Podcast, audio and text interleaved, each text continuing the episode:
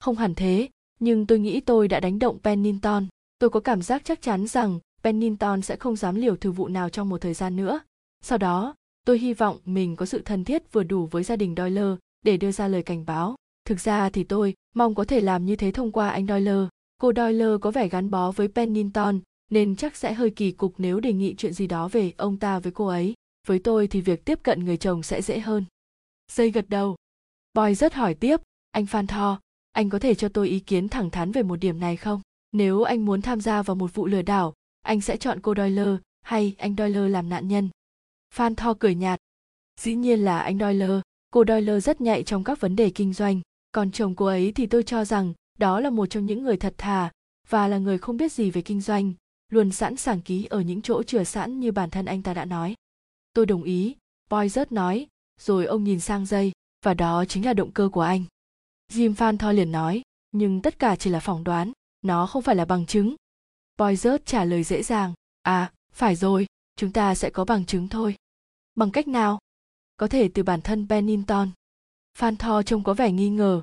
Tôi không tin, tôi không tin lắm. Dây nhìn đồng hồ rồi nói, ông ta sắp đến ngay bây giờ rồi đấy.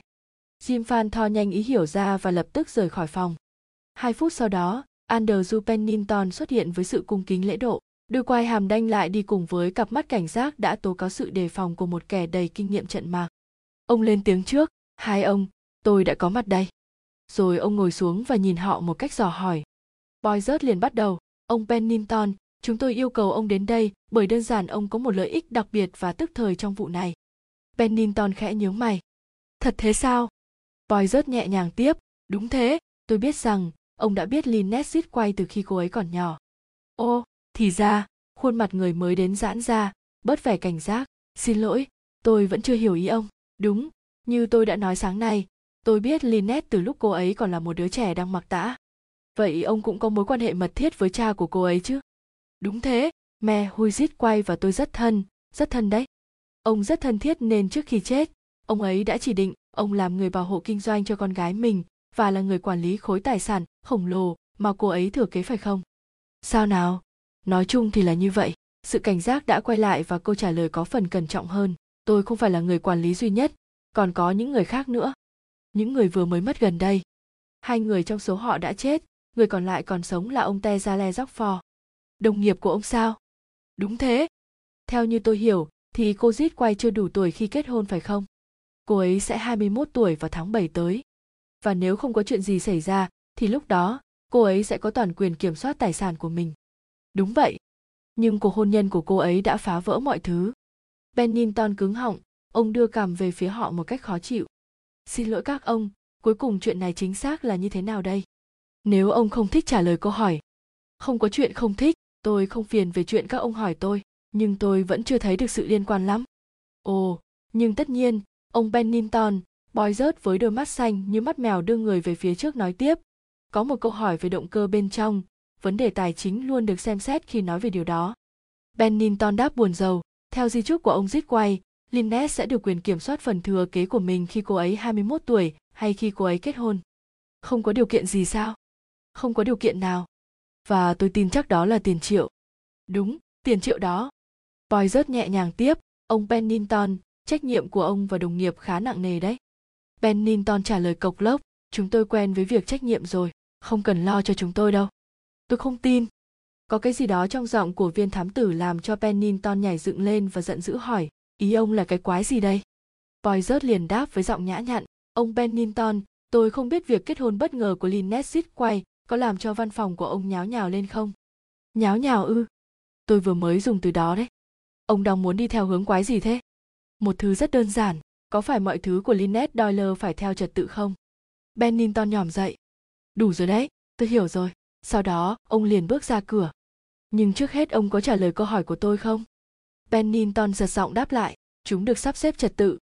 Khi Tilly Nessit quay kết hôn đến tai ông, ông đã không bị đánh động đến mức phải học tốc qua châu Âu bằng đường thủy và dàn dựng một cuộc gặp tình cờ với cô ấy ở Ai Cập phải không? pennington liền quay lại và một lần nữa mất bình tĩnh. Những điều ông nói là sằng bậy, tôi thậm chí còn không biết việc Lynette kết hôn cho đến khi gặp cô ấy ở Cairo. Tôi đã rất ngạc nhiên, lá thư của cô ấy đã đến tay tôi muộn một ngày ở New York, nó đã được chuyển tiếp và tôi chỉ nhận được một tuần sau đấy. ông đến đây trên con tàu Kamanit thì phải, tôi nhớ ông nói như vậy. Đúng thế. Và lá thư đó đến New York sau khi Kamanit đã khởi hành phải không? Tôi phải lặp lại bao nhiêu lần đây? Boy rớt đáp, tình thế xem ra hơi lạ. Lạ cái gì? Trên hành lý của ông không có thẻ nào của chuyến Kamanit cả. Thẻ gần đây nhất của chuyến đi xuyên đại dương là của tàu Normandie. Tôi nhớ là Normandia khởi hành hai ngày sau Kamanit. Bennington có vẻ choáng váng trong giây lát, mắt ông dần giật. Đại tá dây liền bồi thêm vào. Thôi nào, Bennington, chúng tôi có một số lý do để tin rằng ông đến đây trên chuyến Normandia thay vì Kamanit như ông nói. Trong trường hợp này, ông đã nhận thư của cô Doyle trước khi rời khỏi New York. Thật không hay chút nào khi chối bỏ điều này, vì việc đơn giản nhất trên đời này là kiểm tra các công ty tàu biển mà thôi. Andrew Bennington đãng tìm một chiếc ghế và ngồi phịch xuống, mặt ông trơ ra, không biểu lộ bất kỳ một xúc cảm nào. Đằng sau cái mặt nạ ấy, trí óc ông đang không ngừng hoạt động để tìm cho bằng được bước đi kế tiếp. Thế thì tôi phải đưa nó cho các ông thôi. Các ông quá thông minh so với tôi, nhưng tôi có lý do của riêng mình để hành động như thế. Chắc chắn là như thế rồi, giọng dây vang lên thật cộc lốc. Nếu tôi đưa chúng cho các ông, cần phải hiểu là tôi tự tin làm việc đó đấy. Ông có thể tin chúng tôi hành xử một cách hợp lý. Thông thường, tôi không đưa ra lời đảm bảo một cách bừa bãi đâu. Bennington thở dài, được rồi, tôi sẽ đi dọn dẹp sạch sẽ.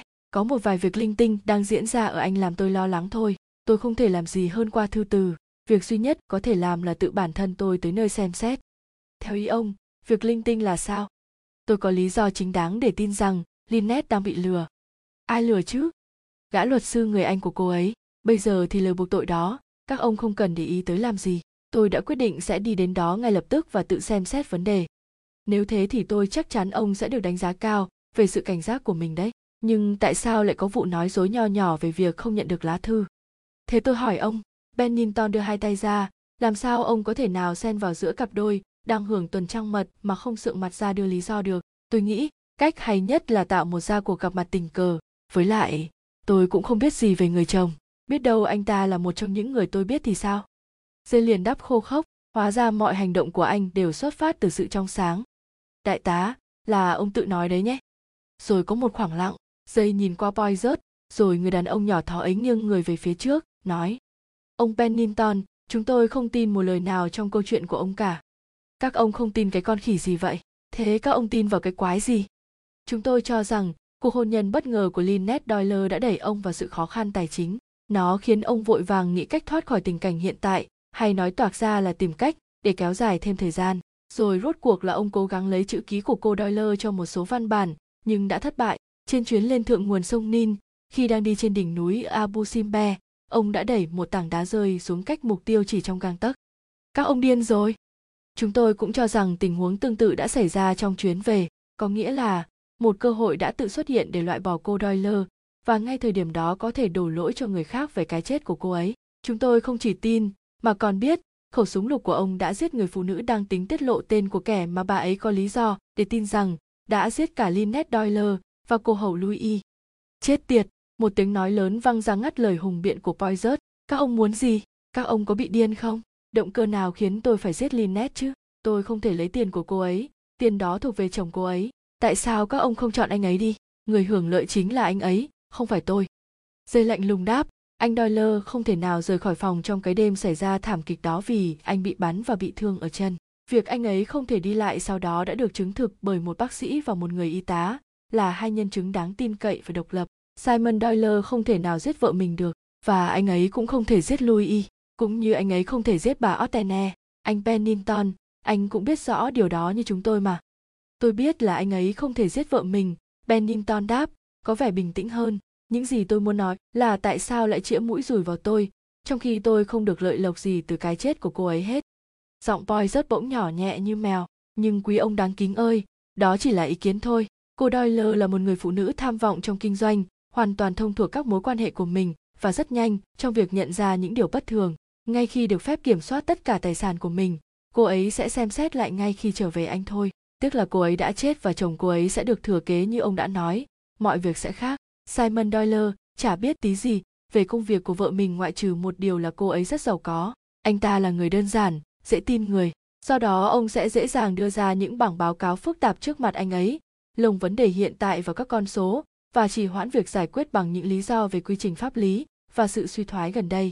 tôi nghĩ với ông sẽ có sự khác biệt đáng kể khi làm việc với người chồng hay người vợ đấy bennington nhún vai những ý kiến của ông thật hay đấy thời gian sẽ trả lời thôi ông nói cái gì? Tôi nói là thời gian sẽ trả lời. Đây là chuyện của ba cái chết, ba vụ giết người. Luật pháp sẽ yêu cầu điều tra kỹ càng cùng với việc xem xét đến tài sản của cô doyle. Viên thám tử nhận ra cú thõng vai đột ngột của người đối diện và biết rằng mình đã thắng. Những nghi ngờ của jim phan tho là có cơ sở. Boy rất nói tiếp, ông đã chơi chứng khoán và đã thua lỗ. Lừa dối cũng vô ích thôi. Bennington lắp bắp, ông không hiểu, kỳ thực đã tăng điểm đủ rồi, nhưng sau đó thì nó lao dốc vùn vụt phố cua trở nên điên khùng. Tuy nhiên tôi đang trên đà lấy lại đây. Đến giữa tháng 6 này, mọi thứ sẽ ổn nếu may mắn. Ông ta run rẩy rút một điếu thuốc ra, cố gắng châm thuốc nhưng không thành. Boy rất thích thú tiếp. Tôi cho rằng chuyện tảng đá chỉ là một cám dỗ nhất thời. Ông cho rằng không ai thấy ông cả. Đó là một tai nạn. Tôi thể rằng đó chỉ là tai nạn thôi. Ông pennington đổ người về trước, gương mặt nhăn nhó, còn đôi mắt thì sợ sệt. Tôi sẩy chân té và ngã lên nó. Tôi thể rằng đó chỉ là một tai nạn hai người kia không nói gì. Bennington đột nhiên sốc người lại. Ông vẫn là một người thất bại, nhưng tinh thần chiến đấu đã trở lại trong một chừng mực nào đó. Ông tiến ra phía cửa. Các ông không thể gán tội đó cho tôi. Nó chỉ là một tai nạn thôi mà, và cũng không phải tôi là người giết cô ấy. Các ông nghe rõ chứ? Các ông cũng không thể đổ tội đó cho tôi, sẽ không bao giờ đâu. Rồi ông bước ra khỏi phòng. Khi cánh cửa đóng lại, dây thở dài một cái rõ to. Chúng ta thu được nhiều hơn tôi tưởng. Sự thú nhận của việc làm sai trái sự thú nhận về việc cố ý giết người. Không thể nào sự việc lại đi xa hơn thế được. Dường như một người đàn ông sẽ thú tội về vụ giết người, nhưng anh sẽ không thể bắt anh ta thú nhận sự thật được đâu. Đôi khi việc đó có thể thực hiện được, boy rất liền đáp, rồi mắt ông lại mơ màng, như mắt mèo. Dây nhìn ông một cách tò mò. Có kế hoạch gì à? Boy rất gật đầu, rồi ông nói, đếm từng thứ trên ngón tay. Khu vườn ở a, lời nói của bà aleton mảnh vải nhung màu tím, chai rượu của tôi hai lọ sơn móng tay chiếc khăn tay loang lổ khẩu súng được bỏ lại tại hiện trường vụ án. Cái chết của louis cái chết của bà ottene đúng mọi thứ ở chỗ đó. Dây này ông Bennington không hề làm việc đó. Dây ngạc nhiên hỏi lại, cái gì? Bennington không làm việc đó, đúng là ông ta có động cơ, ông ta có ý định làm việc ấy, đúng thế, nhưng ông ta đến giờ vẫn chỉ cố gắng thực hiện thôi, tất cả chỉ có thế. Trong vụ này, có một thứ cần phải có mà Pennington lại không sở hữu, vụ này cần sự can đảm, hành động nhanh chóng và chính xác, sự động viên, không lạ với hiểm nguy, và một cái đầu đầy mưu mẹo. bennington không có những đặc điểm đó, ông ta sẽ không thực hiện tội ác, nếu biết nó không an toàn. Vụ này không an toàn nó như chỉ treo mành chuông nó cần có sự liều lĩnh. Bennington thì không được như thế ông ta chỉ tinh danh thôi. Dây nhìn boy rớt với sự kính trọng mà con người thường dành cho nhau. Ông nói anh nắm bắt mọi thứ thật tốt. Đúng tôi cũng nghĩ thế còn một hoặc hai thứ nữa, ví dụ như bức điện tín mà Lynette Doyle đã đọc. Tôi muốn việc này phải được rõ ràng. Trời đất ơi, chúng ta quên hỏi anh Doyle. Anh ấy đang kể cho chúng ta thì báo Ottene tội nghiệp đến. Chúng ta sẽ hỏi lại anh ấy. Tất nhiên rồi, nhưng trước tiên tôi muốn nói chuyện với một người đã. Ai thế? Tim aleton dây nhướng mày. Aleton ư? Được thôi, chúng ta sẽ kêu anh ta tới đây. Rồi ông nhấn chuông kêu người phục vụ tới đưa tin sau đó tim aleton bước vào phòng với vẻ nhìn thắc mắc, người phục vụ cho tôi hay rằng các ông muốn gặp tôi? Đúng thế, anh aleton anh ngồi xuống đi. Tim ngồi xuống với gương mặt cảnh giác, nhưng có một chút buồn chán. Thế tôi có thể giúp gì được? Giọng của anh lịch sự, nhưng không có sự nhiệt tình. Boy rớt trả lời, theo một nghĩa nào đó thì có thể, điều thật sự tôi cần ở anh lại là sự lắng nghe. Tim nhướng mày ngạc nhiên một cách lịch sự.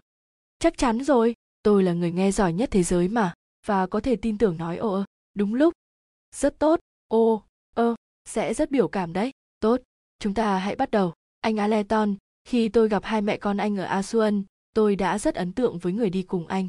Để bắt đầu, tôi nghĩ mẹ anh là một trong những người quyến rũ nhất mà tôi từng gặp. Gương mặt mệt mỏi sáng lên một lúc, một biểu hiện của cảm xúc chợt thoáng qua. Anh trả lời, mẹ tôi đặc biệt nhất trên đời. Nhưng điều thứ hai làm tôi thích thứ chính là việc anh nói đến một cô gái nào đó. Thật sao? Đúng, cô joanna sagut nào đó. Anh cũng biết đấy, gần đây tôi hay nghe nói đến cái tên đó. Ông dừng một lát rồi tiếp. Trong ba năm vừa qua, có rất nhiều vụ trộm nữ trang đã làm cảnh sát scotland phải lo lắng nhiều. Chúng được mô tả như những vụ trộm bình thường, phương thức thường giống nhau, cháo đổ thật bằng đồ giả. Bạn tôi, trưởng ban điều tra giáp, đã kết luận rằng các vụ trộm này không thể thực hiện bởi một người, mà phải có hai người phối hợp với nhau một cách ăn ý. Từ những tình tiết bên trong, ông ấy bị thuyết phục rằng các vụ trộm này được thực hiện bởi những người có vị trí trong xã hội. Cuối cùng thì sự chú ý của ông lại rơi vào cô joanna southwood. Mỗi nạn nhân đều là bạn hoặc là người quen của cô ấy. Trong mỗi vụ, cô ấy hoặc xử lý, hoặc mượn nữ trang bị nghi vấn đó. Hơn thế, joanna southwood sống có vẻ hơi lố so với thu nhập của mình. Mặt khác, khá rõ ràng là các vụ ăn trộm, có thể nói là các vụ cháo đồ, đều không phải do cô ấy thực hiện. Trong một số phi vụ, khi trang sức phải được đánh cháo, cô ấy không hề có mặt tại nước anh do đó, trong đầu trưởng ban điều tra giáp đã hình thành một bức tranh nhỏ. Đó là cô sao gút đã từng có liên hệ với hiệp hội trang sức hiện đại. Ông bạn tôi nghi ngờ cô ấy đã nhúng tay vào các vật trang sức bị nghi vấn, thực hiện các bản vẽ chính xác về chúng, đưa cho những thợ kim hoàn biến chất làm một bản sao. Và về phần thứ ba của hoạt động này, sự thành công đánh cháo lại được thực hiện bởi một người khác. Một người có thể chứng minh không bao giờ đụng tay vào trang sức và chẳng bao giờ có gì liên quan gì đến việc tạo bản sao hay bắt chước những đồ trang sức quý giá cả giáp đã bỏ qua việc nhận dạng người này có một số thứ trong câu chuyện của anh làm tôi tò mò một cái nhẫn biến mất khi anh ở Majorca. Sự thật là anh đã có mặt ở buổi tiệc trong nhà, nơi mà việc đánh cháo đã xảy ra, sự liên hệ mật thiết của anh với cô Sao Ngoài ra, còn có một sự thật nữa là rõ ràng anh không thích sự có mặt của tôi. Anh cố gắng làm cho mẹ anh thấy kém thiện cảm với tôi. Dĩ nhiên, điều đó có thể là do cá nhân anh không ưa tôi, nhưng tôi lại không nghĩ vậy. Anh đã quá lo lắng, nên không thể cố gắng đồng thời che giấu việc không ưa của mình dưới một vỏ bọc tài ba. Ồ tốt thôi, sau vụ giết Lynette Doyle, mọi người phát hiện ra chuỗi ngọc trai của cô đã biến mất. Anh cũng hiểu đó. Tôi một lần từng nghĩ đến anh nhưng tôi lúc đó chưa thấy thỏa đáng bởi vì nếu anh làm với cô sao good là một người bạn thân của cô doyle như tôi đoán thì việc đánh cháo sẽ là phương thức được sử dụng chứ không phải việc ăn cướp một cách trắng trợn. Nhưng sau đó thì chuỗi hạt lại bất ngờ được trả lại và tôi đã khám phá ra điều gì nhỉ? Chuỗi hạt không phải là đồ thật, mà chỉ là đồ giả thôi.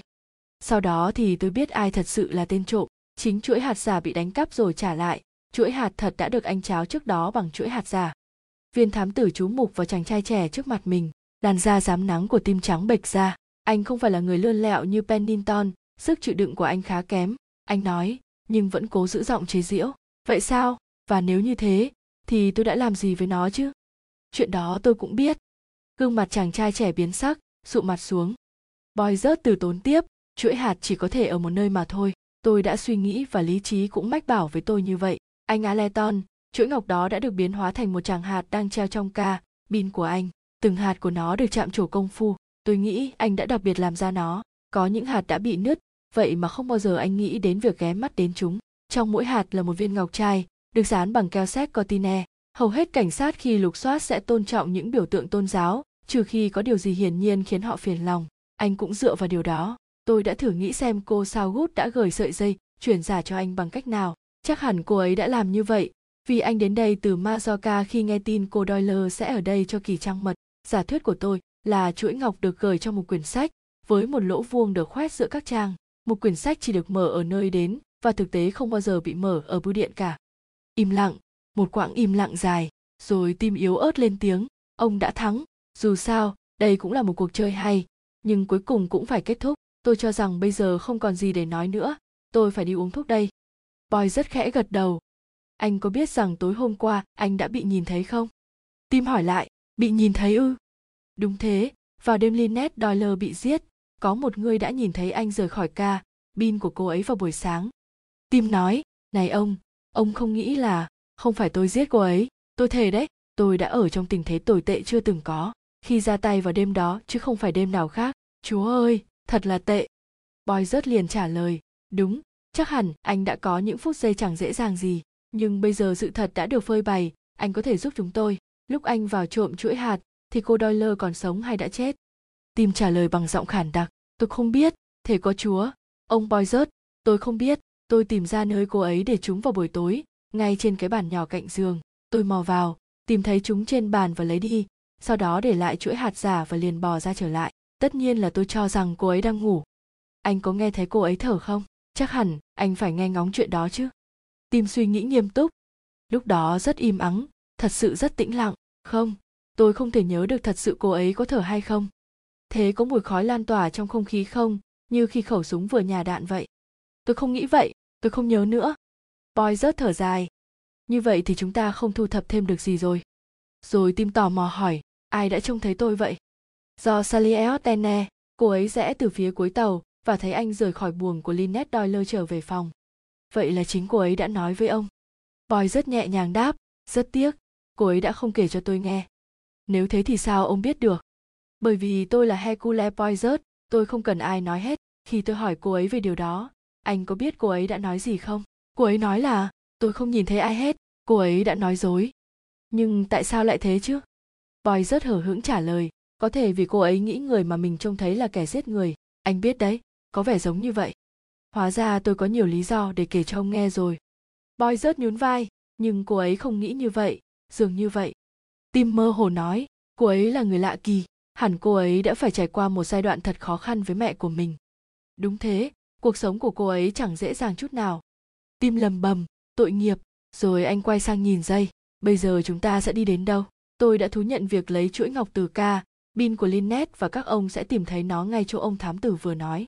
Đúng là tôi có tội, còn về chuyện cô sao gút, tôi không thừa nhận điều gì cả. Các ông không có bằng chứng gì chống lại cô ấy, còn việc làm cách nào tôi có sợi dây, chuyển giả là chuyện của riêng tôi. Boy rớt lầm bầm, một thái độ rất đúng đắn. Tim liền nói tếu, người đàn ông đứng đắn luôn thế mà. Rồi anh tiếp, có lẽ ông hình dung được tôi đã khó chịu như thế nào khi thấy mẹ tôi thích ông tôi không phải là tên tội phạm đủ cứng rắn để có thể nhờ nhơ ngồi chơi đùa với một thám tử lừng danh trước khi thực hiện một phi vụ nguy hiểm. Một vài người có thể làm như vậy, nhưng tôi thì không. Thật lòng tôi cảm thấy ớn lạnh. Nhưng điều đó cũng không thể ngăn cản anh hành động, phải không? Tim nhún vai. Về khoản đó thì không. Việc đánh cháo phải được thực hiện và tôi đã có cơ hội quý giá duy nhất trên con tàu này một ca pin với hai cánh cửa đóng, và bản thân Lynette quá bận rộn với những vấn đề của mình đến nỗi chẳng thể nào nhận ra sự đánh cháo đó tôi nghi ngờ nếu việc đó quá. Tim ngẩng mặt lên nghiêm túc hỏi, ý ông là sao? Boy rớt liền nhấn chuông, tôi tính hỏi cô Ottene có thể lên đây một lát được không? Tim cao mày, nhưng không nói gì. Một người phục vụ bước đến, nhận yêu cầu rồi đi. Ít phút sau do salie đã có mặt, đôi mắt đỏ hoe vừa mới lau của cô thoáng nở to khi nhìn thấy tim. Nhưng thái độ nghi ngờ tự vệ trước đây của cô gần như biến mất. Cô ngồi xuống và nhìn hết dây đến boy rớt một cách hiền lành. Dây lịch sự nói, cô Ottene chúng tôi rất tiếc vì phải làm phiền cô. Ông hơi khó chịu một chút với boy rớt cô gái nhỏ giọng đáp không sao đâu. Boy rớt liền nói chúng ta cần phải làm rõ một hai điểm đã. Khi tôi hỏi rằng cô có thấy ai trên mạng phải lúc một giờ 10 phút sáng nay không? Cô đã trả lời là không thấy ai. May mắn thay là tôi đã tự tìm được sự thật mà không cần cô giúp đỡ. Anh Aleton đã thú nhận rằng chính anh đã ở trong phòng của Lynette Doyle tối hôm qua. Cô liếc nhanh qua tim, tim thô lỗ gật đầu với gương mặt căng thẳng ghê gớm thời gian chính xác phải không anh aleton? Aleton liền đáp, khá chính xác. Do sally ẩn mắt nhìn anh ta, môi cô mấp máy, rồi há hốc. Nhưng anh không anh không. Người thanh niên liền nhanh miệng, không, tôi không giết cô ấy, tôi là một tên trộm, không phải là một tên giết người. Mọi thứ xảy ra cùng lúc, như cô cũng biết đấy, tôi nhắm đến chuỗi hạt ngọc trai của cô ấy thôi. Boy, rất xen vào, chuyện của aleton là thế này, anh ấy vào phòng của Lynette tối qua và đánh cháo chuỗi hạt thật bằng chuỗi hạt giả. Anh đã làm thế à? Do Salie đưa ánh mắt nghiêm nghị, buồn rầu và như trẻ con hỏi anh. Tim đáp, đúng vậy. Sau đó là một khoảng lặng, đại tá dây cử động không ngừng. Poizert nói với giọng tò mò, như tôi nói, đó là câu chuyện của anh Aleton, được kiểm chứng một phần bởi chứng cứ của cô, hay có nghĩa là có bằng chứng rằng anh ấy đã đến ca, bin của Lynette Doyle vào tối qua, nhưng lại không có chứng cớ cho biết anh ấy lại làm như vậy vào lúc nào tim tròn mắt nhìn ông nhưng ông biết mà. Tôi biết gì chứ? Ơ ờ, ông biết tôi giữ chuỗi hạt ngọc trai. Đúng thế đúng thế tôi biết anh có chuỗi hạt nhưng tôi không biết anh lấy nó lúc nào có thể trước 12 giờ đêm. Anh vừa mới nói rằng Lynette Doyle chắc không biết vụ đánh cháo và tôi không chắc về điều đó. Giả sử cô ấy đã phát hiện ra giả sử cô ấy thậm chí còn ý thức được ai làm việc đó. Giả sử tối hôm qua cô ấy đe dọa sẽ tung hề hết mọi chuyện và anh biết chắc chắn rằng cô ấy sẽ làm điều đó và giả dụ anh đã lỏng nghe được câu chuyện ở phòng lớn giữa ra cờ lần Zebelep Hall và Simon Doyle, rồi ngay khi không còn ai ở trong phòng lớn, anh lèn vào và lấy khẩu súng đi, rồi sau đó một tiếng đồng hồ, khi con thuyền đã im ắng, anh lèn vào ca, pin của Lynette Doyle ra tay, để sự việc khỏi phải vỡ lỡ. Ôi trời, tim thốt lên, hai con mắt đau khổ trên gương mặt tái mét của anh trơ dại nhìn Hercule Poirot. Poirot tiếp tục tấn công, nhưng còn có người khác thấy anh nữa, cô Louis cô ấy đã đến chỗ anh và tống tiền anh vào ngày hôm sau. Anh phải đưa một món tiền kha khá cho cô ấy. Bằng không, cô ấy sẽ kể những gì mình biết. Thế là anh nhận ra rằng, việc tống tiền sẽ là khởi đầu cho một đoạn kết. Anh giả vờ đồng ý, hẹn sẽ gặp ở ca. Bin cô ấy cùng với món tiền trước bữa trưa. Rồi khi cô louis đang kiểm tiền, anh đã xử cô ấy. Nhưng một lần nữa, may mắn lại không đứng về phía anh. Một người khác cũng nhìn thấy anh. Rồi viên thám tử quay sang chỗ do salie là mẹ cô. Một lần nữa anh phải hành động một cách nguy hiểm dại dột nhưng nó là cơ hội duy nhất. Anh đã nghe pennington nhắc đến khẩu súng của ông ấy. Anh liền chạy hộc tốc đến ca. Bin của ông pennington thục ngay lấy khẩu súng nghe ngóng bên ngoài cửa ca. Bin của bác sĩ penne và bắn bà Ottene ngay trước lúc bà ấy kịp tiết lộ tên anh. Khô, ông, do Salier thét lên, anh ấy không làm như thế đâu, anh ấy không làm như thế đâu. Sau đó việc duy nhất anh có thể làm là chạy nhanh về phía cuối tàu, và khi tôi chạy phía sau anh, anh đã quay lại và giả vờ như đang lao tới từ phía ngược lại. Anh đã để khẩu súng ở trong găng tay, là những chiếc găng tay trong túi anh khi tôi hỏi về chúng. Tim liền nói, thể trước Chúa, sự thật không phải như vậy, không phải như vậy một chút nào, nhưng giọng yếu ớt, run rẩy của anh đã không thể thuyết phục được ai. Nhưng do Salier Ottene sau đấy lại là mọi người ngạc nhiên. Hiển nhiên đó không phải là sự thật, và ông Boy rất đây biết điều đấy, ông ấy có lý do riêng để nói như vậy. Boy rất liền nhìn cô, miệng ông cười nhạt, và ông đưa hai tay lên ra vẻ đầu hàng. Cô thật thông minh quá, nhưng cô có đồng ý rằng tình tiết theo hướng đó nghe cũng được đấy phải không? Thật quá quát, tim bắt đầu nổi nóng, nhưng Boy rớt đã đưa một tay lên ngăn lại. Anh Aleton, đó chính là tình tiết rất hợp lý chống lại anh tôi chỉ muốn anh nhận ra điều đó bây giờ tôi sẽ nói điều vui vẻ hơn cho anh đây tôi chưa khám xét chuỗi chẳng hạt trong ca bin của anh có thể là như thế này khi tôi tìm kiếm tôi sẽ chẳng tìm thấy thứ gì cả và lại cô Ottene đây cứ nhất quyết cho rằng cô không thấy ai trên tàu tối hôm đó. Tốt thôi không có vụ nào chống lại anh cả. Chuỗi hạt đã bị lấy cắp bởi một kẻ có tật hay trộm vặt và kẻ đó đã trả lại chuỗi hạt rồi. Nó hiện đang ở trong một cái hộp nhỏ trên bàn, ngay bên cửa. Nếu muốn, anh có thể cùng cô đây kiểm tra. Tim đứng dậy và lặng người đi một lúc không nói được tiếng nào. Khi có thể cất lời trở lại, từ ngữ của anh dường như không đủ, nhưng vẫn có thể khiến người nghe hài lòng. Cảm ơn các ông sẽ không phải cho tôi thêm một cơ hội khác đâu. Anh giữ cửa mở cho cô gái. Cô đi ra và cầm theo một hộp giấy cứng. Sau đó, anh tiếp bước theo cô. Họ cùng bước bên nhau. Tim mở nắp hộp, lấy chuỗi hạt ngọc trai giả ra và ném nó về phía xa dòng sông nin. Anh nói, rồi đó, xong rồi. Khi anh trả lại cái hộp cho ông boy rớt thì bên trong hộp sẽ là sợi dây thật. Anh thật ngu hết biết. Do salier thấp giọng hỏi, tại sao ban đầu anh làm việc đó chứ? Ý em có phải là anh bắt đầu bằng cách nào không? Ô, anh cũng không biết nữa. Sự chán trường, sự lười biếng, niềm vui của việc ăn trộm, thật là một cách hấp dẫn để kiếm tiền hơn là phải cày cục làm một công việc gì đó. Anh nghĩ nghe có vẻ khá hèn mọn với em, nhưng em biết đấy, nó có một sức hấp dẫn ghê gớm, chủ yếu là sự nguy hiểm. Em nghĩ là em hiểu được. Đúng, nhưng em chưa bao giờ thử thực hiện cả. Do Salie suy nghĩ trong giây lát, rồi đầu cô nghiêng qua một bên. Cô trả lời đơn giản, không, em không thể anh tiếp, ôi, em ơi, em thật dễ thương, thật sự rất đáng yêu, tại sao em lại không nói rằng em đã thấy anh đêm qua chứ? Do salie liền đáp, em nghĩ họ có thể nghi ngờ anh. Thế em có nghi ngờ anh không? Không, em không tin là anh có thể giết ai cả. Phải, anh không có sự mạnh mẽ thường có của một tên giết người, anh chỉ là tên ăn trộm nhát cái mà thôi. Cô nhút nhát đặt bàn tay mình lên tay anh. Đừng nói thế chứ. Anh nắm bàn tay cô lại do salier em có thể, em biết anh muốn nói gì chứ? Hay là em vẫn luôn khinh rẻ anh? Cô cười nhẹ, cũng có những thứ anh có thể khinh em mà. Do salier em yêu. Cô gái con người lại một thoáng. Còn, joanna, tim đột nhiên la lớn. Joanna ư, em cũng đáng ghét như mẹ vậy. Anh không quan tâm một chút gì về joanna cả. Cô ấy có gương mặt như ngựa và đôi mắt háo đói. Một người phụ nữ kém hấp dẫn chưa từng có. Do salier liền nói mẹ anh cần phải không biết gì về anh cả.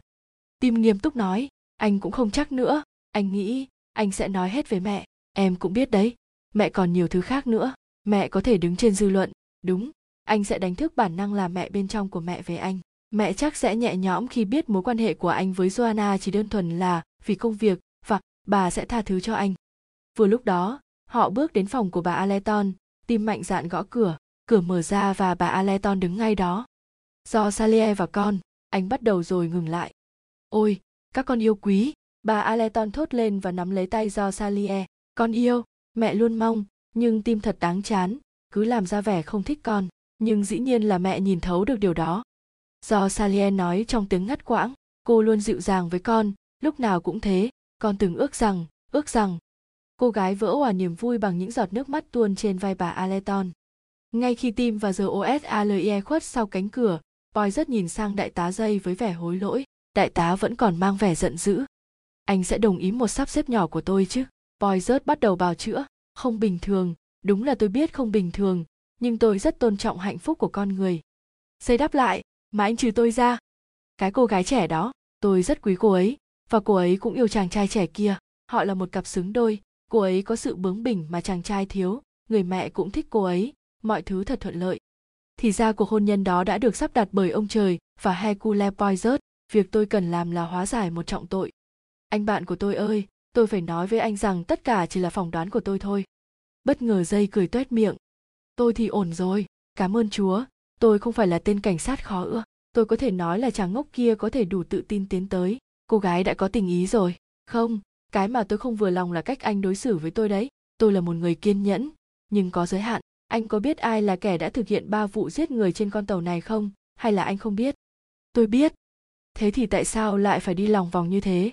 Anh nghĩ là tôi tự làm vui mình với những việc sâu riêng và nó làm anh thấy phiền lòng. Không phải như thế đâu. Tôi đã từng tháp tùng một chuyến khảo cổ chuyên nghiệp, và tôi đã học được nhiều thứ ở đó. Trong lúc khai quật, nếu phát hiện ra một thứ gì dưới đất, mọi thứ xung quanh phải được làm sạch sẽ một cách cẩn thận. Anh bỏ đi lớp đất yếu, phủi sạch mọi thứ xung quanh bằng dao cho đến khi thấy được cổ vật chỉ duy nhất thứ đó, anh có thể lấy nó ra chụp ảnh mà không sợ những thứ bên ngoài tác động. Đó là thứ tôi đang cố gắng thực hiện, giải quyết xong mọi vấn đề xung quanh để chúng ta có thể thấy rõ sự thật, một sự thật trần trụi.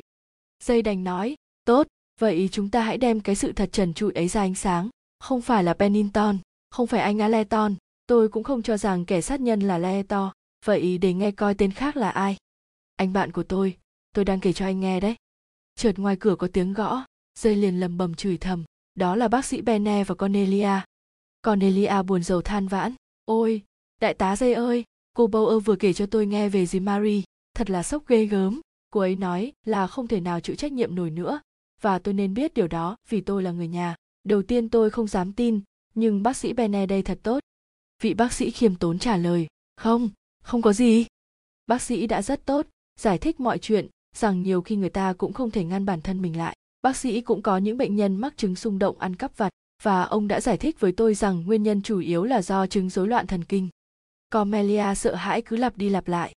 Nó đã ăn sâu vào tiềm thức rồi, đôi khi đó chỉ là một việc nhỏ xảy ra khi ta còn bé, và ông Bene đã chữa trị cho bệnh nhân bằng cách giúp họ nhớ lại việc đó. Cornelia ngừng lời, lấy một hơi dài và tiếp tục. Nhưng tôi thấy lo, nếu mọi việc lan ra ngoài, chuyện này sẽ trở nên cực kỳ, cực kỳ kinh khủng ở New York. Tại sao ư? Tất cả các báo lá cải sẽ đăng tải chuyện này. Dì Marie, mẹ tôi và mọi người họ sẽ không bao giờ có thể ngẩng mặt lên nổi nữa. Dây thở dài nói đúng thế việc này cần được giữ kín với nhau thôi. Đại tá dây ông vừa nói gì vậy? Tôi muốn nói rằng bất kể kiểu lùm xùm nào cũng phải nên giấu kín. Cornelia liền vỗ tay. Ồ tôi thấy thật nhẹ nhõm tôi cứ lo lo hoài. Cô có trái tim thật nhạy cảm bác sĩ bene nhận xét và vỗ nhẹ vào vai cô rồi ông quay sang nói với những người còn lại, cô ấy rất nhạy cảm và có bản tính thật tốt. Ồ, tôi không được như thế đâu, ông thật tốt bụng quá. Boy rớt liền hỏi, thế có ai còn thấy anh ferguson không? Cornelia liền đỏ mặt. Không, nhưng dì marie có nói về anh ấy. Bác sĩ bene xen vào, hình như địa vị thân thế của anh ta cao thì phải, nhưng tôi phải công nhận anh ta không có vẻ như vậy. Quần áo thấy mà tệ, và chưa lúc nào anh ta tỏ ra là người được nuôi dạy đàng hoàng cả. Thế còn cô nghĩ sao? Cornelia liền trả lời, tôi thì nghĩ anh ta bị điên. Boy rớt quay sang vị bác sĩ hỏi, bệnh nhân của anh thế nào rồi?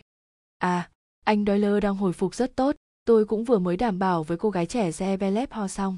Anh có thể tin được không, cô ấy đã rất tuyệt vọng, chỉ bởi hôm nay anh ấy bị sốt có một chút thôi. Nhưng còn gì tự nhiên hơn thế, cũng thật lạ là nhiệt độ anh ấy giờ không còn cao nữa. À không, anh ấy cứ như dân lao động vậy, thể lực rất tốt, chẳng khác nào một con bò mộng tôi từng thấy có những người bị thương rất sâu, ấy thế mà hầu như họ chẳng nhận ra. Anh Doyle cũng như vậy đấy, nhịp thở rất ổn định, còn nhiệt độ chỉ cao hơn thông thường một chút. Còn nỗi lo sợ của cô gái kia, tôi cứ thấy khinh khinh thế nào. Nói cho cùng thì cũng chẳng giống ai, đúng không?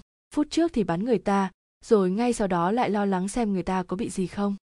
Cornelia nhìn nhận, các ông thấy đấy, cô Ze Belep họ yêu anh Doyle kinh khủng. Trời, cũng chẳng biết điều chút nào. Nếu bạn yêu một người đàn ông bạn có dám bán anh ta không? Không. Bạn rất biết điều hay lẽ phải.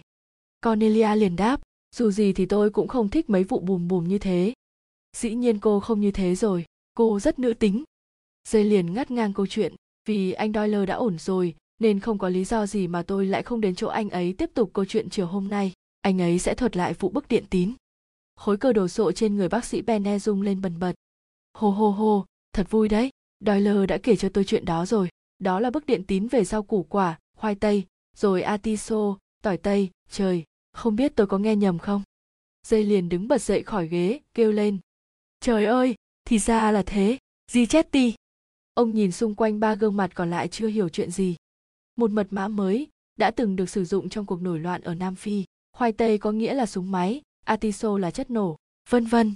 Di ti cũng như tôi, không phải là một nhà khảo cổ học. Hắn là một tên phiến loạn nguy hiểm đã từng giết người nhiều lần rồi, và tôi thề rằng hắn sẽ còn giết người nữa. Mọi người biết đấy, cô doyle chỉ tình cờ mở bức điện tín ra thôi. Nếu cô ấy đề cập những thứ đó trước mặt tôi, hắn sẽ biết tỏng rằng thế nào hắn cũng bị thất bại. Sau đó dây quay sang boy rất hỏi, đúng không anh bạn? Có phải gì chết đi không? Boy rất liền đáp, hắn ta là đối tượng của anh đấy. Tôi cũng từng nghĩ hắn có gì đó không ổn. Có vẻ như hắn không có sơ hở nào trong vai trò của một nhà khảo cổ, chứ không phải là một con người bình thường ông ngừng lại một thoáng rồi tiếp nhưng di chetty không hề giết Lynette Doyle. Trước đây tôi chỉ biết được nửa đầu về kẻ thù ác, còn giờ đây tôi đã biết được nửa sau. Bức tranh đã hoàn chỉnh, nhưng mọi người cũng hiểu là mặc dù tôi biết diễn tiến như thế nào, nhưng tôi lại không có bằng chứng cho việc đó về mặt lý luận mà nói thì vụ việc đã sáng tỏ. Nhưng thực tế thì chưa thỏa lòng lắm, giờ chỉ còn hy vọng duy nhất là lời thú nhận của chính kẻ giết người. Bác sĩ bèn nhún vai nghi ngờ, à, cái đó chỉ có thể là điều thần kỳ thôi. Trong một số trường hợp, thì tôi không nghĩ như thế. Cornelia hỏi to nhưng là ai mới được kia chứ? Ông không thể nói cho chúng tôi biết sao? Voi rất im lặng đưa mắt nhìn ba người dây thì cười mỉa. Bene trông vẫn còn nghi ngờ còn cornelia thì miệng há hốc dương đôi mắt háo hức nhìn ông. Rốt cuộc viên thám tử cũng thốt lên được thôi tôi thích có khán giả tôi phải thừa nhận điều đó mà mọi người cũng thấy đấy. Tôi cũng có phần tự kiêu tôi bị tính tự phụ nhồi căng rồi tôi thích nghe coi Hercule Poirot thông minh chưa kìa. Giấy khẽ đổi thế ngồi một chút. Chà, viên đại tá cất lời một cách nhã nhặn để coi Hercule Poirot thông minh tới cỡ nào. Poirot lắc đầu một cách chậm rãi. Để bắt đầu, tôi muốn nói rằng mình thật ngu ngốc, ngu ngốc đến mức khó tin. Với tôi, thì vấn đề lấn cấn chính là khẩu súng, khẩu súng của gia cờ lườn Zebelep Ho. Tại sao khẩu súng lại không được để lại ở hiện trường? Ý tưởng của tên giết người là nhắm vào cô ấy. Thế thì tại sao hắn lại lấy nó đi? Tôi đã quá ngu ngốc khi cứu viện dẫn ra các lý do. Thế nhưng lý do thật sự lại rất đơn giản. Tên giết người đã lấy nó đi vì hắn buộc phải lấy nó đi thôi. Bởi lẽ hắn không còn sự lựa chọn nào khác. Voi rất đổ người về phía dây nói anh bạn anh và tôi đã bắt đầu cuộc điều tra với một giả thuyết được đưa ra sẵn. Giả thuyết đó chính là tội ác bất ngờ được thực hiện mà không hề có sự tính toán sắp đặt gì trước. Kẻ muốn khử Lynette Doyle đã tận dụng tốt cơ hội tại thời điểm có thể đổ diệt tội cho ra cờ lần Zebelep Ho.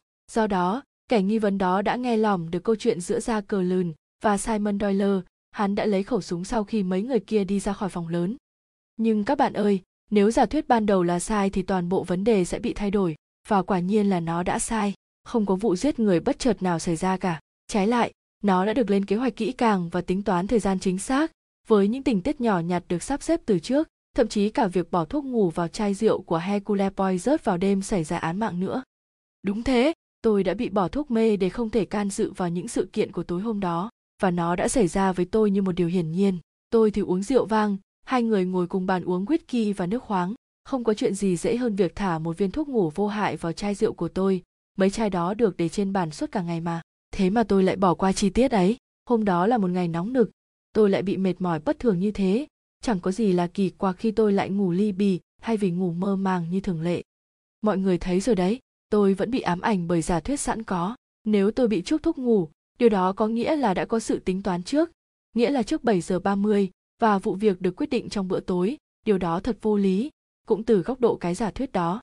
Điểm vô lý đầu tiên của giả thuyết chính là việc khẩu súng được vớt lên từ dòng sông nin. Có thể bắt đầu như thế này, nếu các giả định của chúng ta đúng, thì khẩu súng sẽ không bao giờ được ném xuống sông. Cứ như vậy. Rồi boy rớt quay qua bác sĩ benne bác sĩ benne anh là người khám nghiệm tử thi của Lynette Doyle. Anh sẽ nhớ rằng vết bắn cho thấy có dấu hiệu của sự cháy xém, có nghĩa là khẩu súng đã được để sát đầu trước khi khai hỏa. Benne xác nhận, đúng, chính xác. Nhưng khi khẩu súng được tìm thấy thì lại được bọc trong một miếng vải nhung màu tím, và mảnh vải đó lại cho thấy chắc chắn rằng nó bị bắn thủng bởi một khẩu súng, giả sử rằng sức nén đó để làm giảm âm cho cú bắn. Nhưng nếu khẩu súng bắn xuyên qua mảnh vải thì phải không có một vết cháy xém nào trên da nạn nhân. Vậy còn cú khai khỏa của Jacqueline Zebelev ho nhằm vào Simon Doyle? Một lần nữa, câu trả lời là không, bởi vì có hai nhân chứng cho vụ nổ súng, ai trong chúng ta cũng đều biết chuyện đó. Như vậy, hình như có một phát súng thứ ba mà chúng ta không biết gì về nó. Thế nhưng chỉ có hai viên đạn trong khẩu súng là được dùng và chúng ta không có một manh mối nào cho phát súng còn lại. Bây giờ chúng ta đang đối mặt với tình huống lạ kỳ không thể giải thích được. Điểm thú vị tiếp theo là việc tôi tìm thấy hai lọ sơn móng tay trong ca, bin của Lynette Doyle. Phụ nữ bây giờ vẫn thường hay sơn móng tay, móng chân, nhưng Lynette Doyle trước giờ chỉ thường dùng màu đỏ sậm với cái nhãn. Cardinal, chai còn lại có ghi chú là dâu, tức màu hồng nhạt, nhưng một vài giọt còn lại bên trong không phải hồng nhạt mà là đỏ tươi.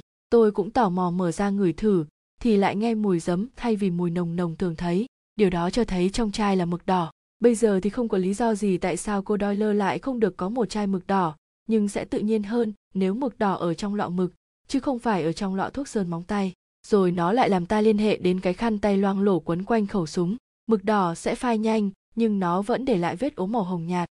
Có thể tôi đã tìm ra sự thật với những dấu hiệu nho nhỏ đó, nhưng một sự kiện đã xảy ra và xóa tan các nghi ngờ vô dụng kia. Cô Louis bị giết với trường hợp duy nhất không thể chối cãi là cô ấy đã tống tiền kẻ giết người. Không chỉ vì một góc của tờ một ngàn phờ răng vẫn còn bị nắm trong tay cô, mà tôi còn nhớ đến những từ quan trọng cô ấy nói sáng nay. Hãy nghe kỹ nhé, đây chính là mấu chốt của toàn bộ vấn đề. Khi tôi hỏi cô ấy có thấy gì đêm hôm trước không, cô ấy đã đưa ra một câu trả lời kỳ quặc. Thông thường, nếu như không thể ngủ được, nếu tôi có đi lên tầng trên, thì họa may tôi mới có thể thấy được tên ám sát. Con quỷ ấy đột nhập và rời khỏi ca, bin của cô chủ. Bây giờ, điều đó cho ta biết những gì? Bác sĩ Benne chun mũi, tỏ ra rất mực quan tâm, ngay lập tức trả lời. Nó cho chúng ta biết rằng cô ấy đã đi lên tầng trên. Không, không, anh chưa nhìn ra điểm mấu chốt rồi. Tại sao cô ấy phải nói như thế với chúng ta? Để đưa ra gợi ý. Nhưng tại sao phải gợi ý cho chúng ta? Nếu đã biết ai là kẻ giết người, cô ấy sẽ có hai lựa chọn. Một là kể cho chúng ta nghe sự thật, hai là giữ mồm giữ miệng để tống tiền kẻ sát nhân nhưng cô ấy không làm theo hướng nào cả cô ấy không hề trả lời là tôi không thấy ai cả tôi đã đi ngủ và cũng không thừa nhận đúng tôi có thấy một người và hắn trông như thế này thế kia tại sao lại mất công huyên thuyên những lời không rõ ràng như thế? Chúa ơi, chỉ có một lý do thôi. Cô ấy đang gợi ý cho tên giết người. Do đó tên này chắc chắn đang có mặt lúc đó. Nhưng ngoài tôi và đại tá dây ra khi ấy chỉ có hai người, anh simon doyle và bác sĩ benne vị bác sĩ liền bật dậy hét lớn. Á, anh đang nói gì thế? Anh buộc tội tôi ư? Một lần nữa à? Thật nực cười. Thật là láo. Boy rớt liền nghiêm mặt. Im lặng nào, tôi đang kể cho anh nghe những gì tôi nghĩ lúc đó đừng để vấn đề cá nhân xen vào. Cornelia nói lời động viên. Ông thám tử không có ý ám chỉ bác sĩ đâu. Boy rớt tiếp tục tục một cách nhanh chóng. Vấn đề nằm ở đó. Anh simon doyle và bác sĩ benne nhưng lý do gì bác sĩ benne phải giết lynette doyle? Theo như tôi biết thì không có. Còn simon doyle? Thế nhưng chuyện đó lại không thể được. Rất nhiều nhân chứng có thể thể rằng tối hôm đó, simon doyle không hề rời khỏi phòng lớn cho đến khi cuộc cãi vã xảy ra sau đó anh ấy bị thương và về mặt thể chất thì không thể nào thực hiện được vụ giết người tôi có bằng chứng xác đáng cho những điểm đó không có trước tiên tôi có chứng cớ của cô Jobson, anh Jim Phan Tho và của gia cờ lần Zebelev Ho. Còn về sau thì tôi có lời nhận xét chuyên môn của bác sĩ Bene và cô Bauer. Không có nghi ngờ nào khác cả. Vậy thì bác sĩ Bene phải là người có tội. Theo giả thuyết này thì còn việc cô hầu gái bị đâm một nhát bằng con dao phẫu thuật nữa. Nhưng Bene đã lưu ý đến việc này. Các bạn của tôi, và sau đó thì sự thật thứ hai không thể chối cãi này trở nên rõ ràng với tôi. Gợi ý của Louis không phải cho bác sĩ Bene, bởi vì cô ấy hoàn toàn có thể nói riêng với ông ấy bất cứ lúc nào cô ấy muốn. Vậy là chỉ còn một người, và một người duy nhất, người có thể đáp ứng được yêu cầu của cô ấy, Simon Doyle. Simon Doyle bị thương, luôn có bác sĩ bên cạnh, và ở trong ca bin của bác sĩ chính anh ta là đối tượng để cô ấy mạo hiểm nói những lời tham vọng kia bởi có thể cô không còn cơ hội nào khác và tôi nhớ cách cô ấy đã quay sang anh ta van nài ông chủ, tôi xin ông chủ. Ông biết chuyện này như thế nào mà? Tôi có thể nói gì đây? Và câu trả lời như thế này. Cô gái tốt bụng của tôi, đừng ngốc nghếch như thế chứ. Không ai nghĩ em thấy hay nghe gì đâu. Em sẽ không sao đâu. Tôi sẽ lo cho em. Không ai có thể buộc tội em được gì đâu. Đó chính là sự đảm bảo mà cô ấy cần. Và cô ấy đã có nó. Ben he thở mạnh. Á, điều đó thật là ngu xuẩn. Anh nghĩ rằng, một người bị gãy xương phải nẹp chân lại có thể đi lại trên tàu và đâm chết người ư. Tôi nói cho anh biết, simon doyle không thể nào rời khỏi phòng được. Boy rất nhẹ nhàng đáp, tôi biết, đúng như anh nói, việc đó là không thể không thể. Nhưng lại là sự thật, chỉ có một sự hợp lý duy nhất đằng sau những lời nói của louis e. borget mà thôi. Vì vậy, tôi lại quay lại từ đầu và xem xét sự việc theo hướng này. Có khi nào trong khoảng thời gian trước cuộc cãi vã, simon doyle đã rời khỏi phòng lớn và những người khác đã quên không để ý hay không? Tôi thấy khó có khả năng đó. Thế thì những lời nhận xét chuyên môn của bác sĩ benne và cô bauer là không đúng sao? Một lần nữa, chắc chắn không phải như vậy. Thế rồi tôi nhớ ra rằng có một khoảng thời gian trống, simon doyle đã một mình ở trong phòng lớn khoảng 5 phút và lời nhận xét của bác sĩ benne chỉ đúng từ thời gian sau đó trở đi mà thôi. Về khoảng thời gian đó, chúng ta chỉ có bằng chứng của sự hiện diện thấy được và dù có vẻ hoàn toàn đúng như thế, thì hiện thời, điểm đó không còn chắc chắn nữa. Việc gì thực sự đã được trông thấy? Để loại trừ giả thuyết đó. Cô Jobson đã thấy cô Ze Belep Ho dùng súng bắn, thấy Simon Doyle gục xuống ghế, dùng một chiếc khăn tay buộc vào chân anh ấy và thấy chiếc khăn từ từ thấm đỏ. Còn anh Phan Tho thì nghe và thấy gì chứ? Anh ấy đã nghe thấy một tiếng súng nổ, rồi thấy Doyle với chiếc khăn tay loang lổ máu quấn ở chân. Rồi tiếp theo việc gì đã xảy ra? Doyle đã một, hai cho rằng cô Ze Belep Ho phải đi ngay, rằng cô ấy không nên bị để lại một mình. Sau đó, anh ấy còn đề nghị phan tho đi gọi bác sĩ và theo sự sắp xếp đó cô Jobson và anh phan tho đã đi cùng với cô Ze Belep Ho. Trong 5 phút kế tiếp họ hoàn toàn bận rộn ở bên mạn trái của con tàu k. Bin của cô Bower, bác sĩ Benne và cô Ze Belep Ho đều ở phía ấy. Simon Doyle chỉ cần 2 phút là đủ. Anh ta liền nhặt khẩu súng dưới ghế lên bỏ giày ra và chạy như bay không một tiếng động về phía mạn phải lèn vào phòng vợ mình. Khi cô ấy đang nằm ngủ bắn thẳng vào đầu nạn nhân đặt cái lọ có chứa mực đỏ lên bồn rửa mặt. Cái này sẽ không tìm thấy ở chỗ anh ta. Rồi quay lại lấy miếng vải nhung của bà van truy le mà anh ta đã âm thầm giấu dưới ghế trước đó, bọc quanh khẩu súng, rồi tự bắn vào chân mình. Simon doyle ngã xuống chiếc ghế. Lần này thì ở góc chéo, ngay gần cửa sổ. Anh mở cửa sổ ra và ném khẩu súng. Lúc này khẩu súng cùng chiếc khăn tay đã được bọc trong miếng vải nhung tím xuống dòng sông nin dê liền thốt lên, không thể nào. Không, anh bạn ơi, không hề không thể thực hiện được đâu hãy nhớ lại lời chứng của tim aleton. Anh ấy nghe thấy một tiếng bóc, sau đó là tiếng nước văng lên và anh ấy cũng có nghe thấy tiếng động gì khác nữa. Tiếng chân chạy một người đã chạy ngang qua phòng anh. Nhưng không ai có thể chạy dọc theo mạn phải cả. Cái mà tim aleton ghi nhận được chính là bước chân đã mang vớ của simon doyle chạy qua phòng anh.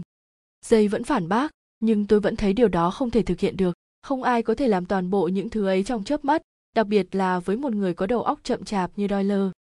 Nhưng anh ta lại rất nhanh nhẹn trong hành động đấy. Đúng, nhưng Simon Doyle không có khả năng nghĩ ra được toàn bộ chuyện đó đâu. Anh ta không hề một mình lên kế hoạch, anh bạn, đó chính là điểm chúng ta đã phạm sai lầm. Trông có vẻ như là một tội ác diễn ra bất ngờ, nhưng hoàn toàn không phải như thế.